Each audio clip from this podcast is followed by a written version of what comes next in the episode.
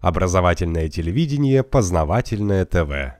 Как вы относитесь к перспективам создания искусственного интеллекта? Искусственный интеллект – это прекрасно, это моя любимая тема, потому что миллиард долларов, выделенный Обамой, я говорю, видимо, он просто пришел один раз на работу, посмотрел так вокруг и сказал, ну, надо как-то заняться мозгом. Или на себя в зеркало, я не знаю. И выделил миллиард долларов, ну, которые, как понимаю, уже украли. В Америке просто кража научных денег более усовершенствована, чем у нас. Мы еще тренируемся, а в Америке уже все там хорошо налажено. Поэтому с мозгом все будет в порядке, то есть ничего не узнают, но миллиард будет освоен. Еще намного лучше, чем у нас. Значит, искусственный интеллект. Когда э, люди, рассуждающие про искусственный интеллект, здесь я недавно слышал, не буду рекламировать эту передачу на радио, но мне показалось, что вот как раз ведущего и его гостя э, как раз э, протезировать можно. Это точно. То есть, поскольку там идут рассуждения про шахматы, вот шахматы, вот уже все, компьютер выигрывает. В шахматы. Ну, конечно, выигрывает. Что, шахматы – это интеллект? Это что такое? Это комбинаторика. Это когда э, известный набор комбинаций, вы ищете решение. Вы выучиваете 2000 начал, становитесь мастером спорта международного класса. Ну чего? Какой то интеллект?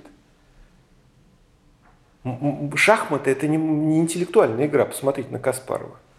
Ну, как-то можно вести себя и поумнее, мне кажется.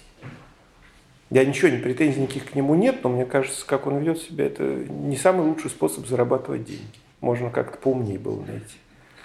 Ну, вот. вот в этом плане, если сравнивать человека с компьютером, это глупость. Почему? Потому что компьютер, ни один компьютер в мире не обладает одной способностью мозг думает не из-за того, что он перебирает какие-то комбинации, о которых так любят поговорить всякие комментаторы и прочее. Это они выбирают комбинации, поэтому они так и думают, что так работает человеческий мозг. В силу своей примитивности они считают, что комбинаторика – это и есть творчество. Из трех бумажек сделать четвертую, это называется. Нет, не в этом состоит дело. Человеческий мозг обладает творчеством по одной простой причине. Я сейчас объясню, почему у нас между вот этими 11 миллиардами сейчас нейронов, вот этими, которые здесь, каждый день образуются две связи. И две связи рвутся. И так всю жизнь. Мозг думает не потому, что там сигналы бегают, как в больном воображении инженера недоученного. Не поэтому. Это у инженера в голове мозг работает как электрический проводник. Там, простите меня, приходит один синапс, один единственный контакт между нейронами, которых от 100 тысяч до миллиона у каждой нервной клетки из 11 миллиардов. Ну-ка, а из пока вы считаете, вот один такой синапс, в него приходит медиаторов 25 штук в разных комбинациях, которые кодируют сигнал.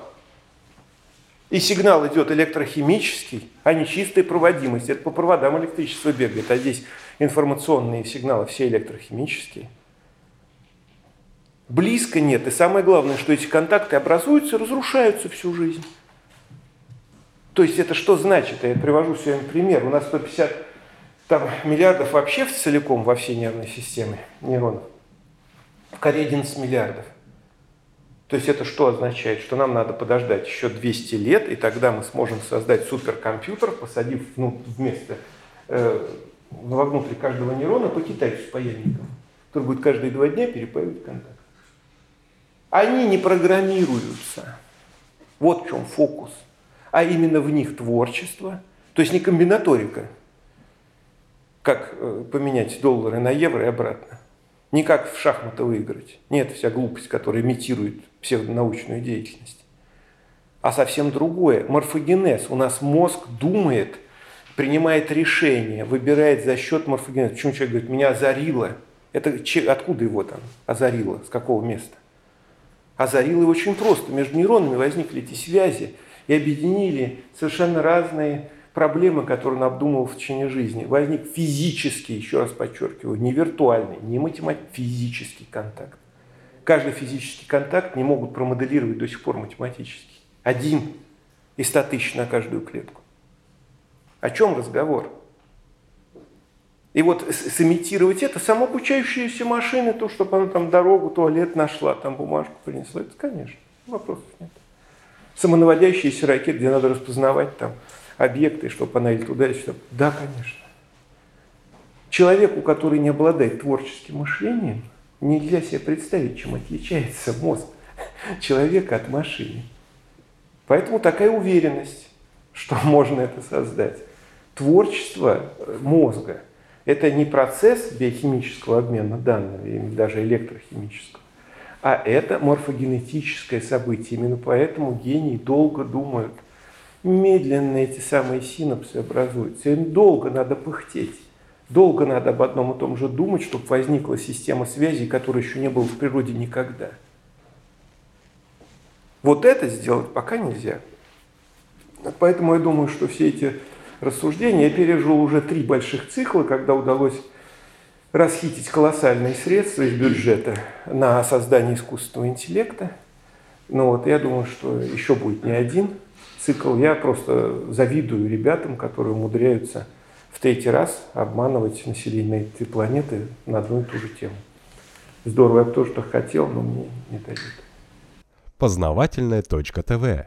Много интересного.